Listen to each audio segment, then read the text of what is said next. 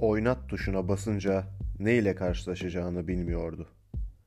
Bu nasıl bir karşılama diye düşündü en başta. Sonrasında pek de kadife gibi olmayan bir ses şöyle seslendi.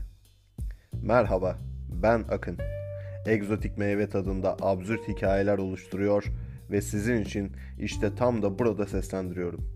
Keyifli dinlemeler. Bu da neyin nesiydi böyle?